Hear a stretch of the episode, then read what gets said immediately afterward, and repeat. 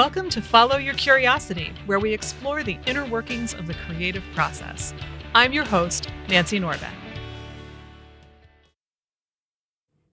Hey there, I am back with this week's Creative Pep Talk, and this time I want to suggest to you that you might want to, in whatever circumstance you are facing, leave room to be wrong. Now, this can mean a lot of things, but I'm just going to start by saying that this pep talk is inspired by the fact that I cannot tell you just how many times in my life I have been wildly wrong about something. Also, mildly wrong, a little bit wrong, kind of wrong, lots wrong, wildly wrong. Okay. And I have a feeling that if you sit back and think about it, you will come to the same conclusion. The same is probably true for you. All of us are wrong about things all the time. The thing is, we don't leave room to be wrong. We get an idea in our heads and we decide, I want to do this thing and it's going to look like this and it's going to go this way and it's going to be awesome. What we don't do is allow for the possibility that our inspiration might be on target, but the way that we think it's going to go might be completely off track. The process tends to have a way of making us face that reality one way or another. It usually does not work to force things to go in the image of what we had in our heads. And that is as true of creative work as it is of, say, personal relationships right? We've all had circumstances and experiences where we've realized, yeah, that thing I had in my head, it was beautiful, but reality just isn't going to go that way. Now, I don't just mean leave room to end up deciding that your project is doomed.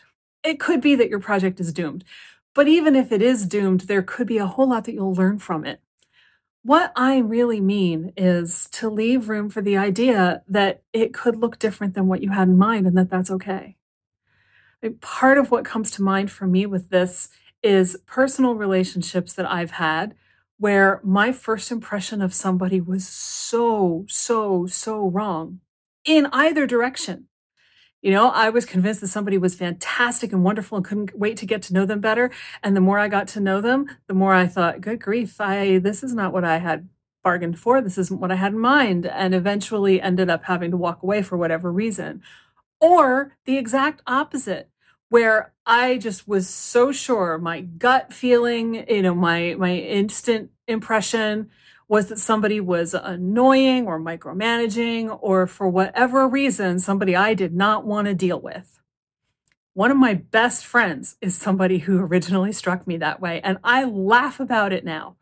It's also true of a job that I took when I started teaching ESL. I really thought that it was a downgrade from what I wanted. I really wanted to teach English. You know what? I ended up loving ESL, and I never wanted to teach English after that. I was incredibly, incredibly wrong in that initial impression.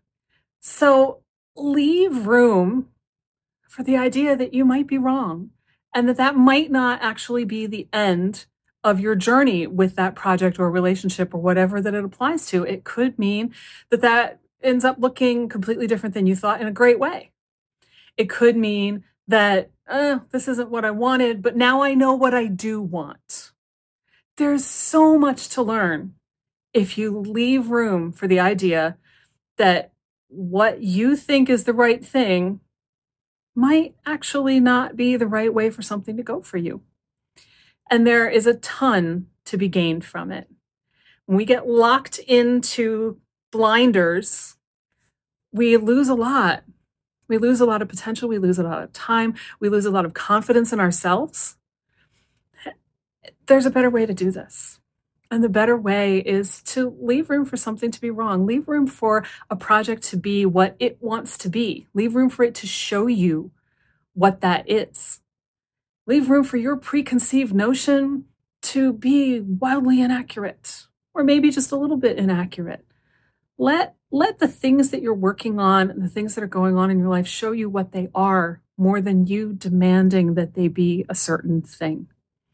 I think that you will be a whole lot happier for it.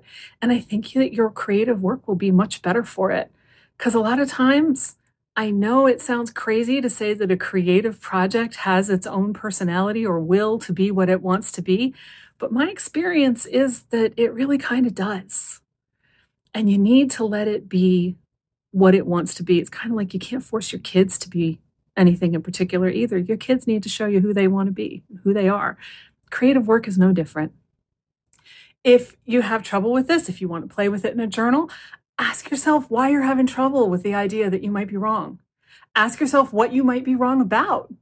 That could be really interesting. Play with the idea. See what other questions come up for you on paper. It's an idea worth exploring, and I hope you will. And I hope you'll tell me how it goes for you and what you discover, because I think this is a really, really rich area for discovery and for deepening what we can actually create as a result. So, with that, good luck, play with the idea, keep in touch, and I will talk to you next time. You know, I talk to people all the time who are feeling totally lost, overwhelmed, and stuck creatively. And I know there are lots more of you out there who are feeling the same way. So I made something to help. Check out the link in your podcast app for my creative tune-up kit. It's 37 bucks, super affordable, and it's full of my favorite coaching tools to help you rediscover your creative self and make progress fast. I would love to get it into your hands so that you can get unstuck and create beautiful things this year. Follow Your Curiosity is produced by me, Nancy Norbeck, with music by Joseph McDade.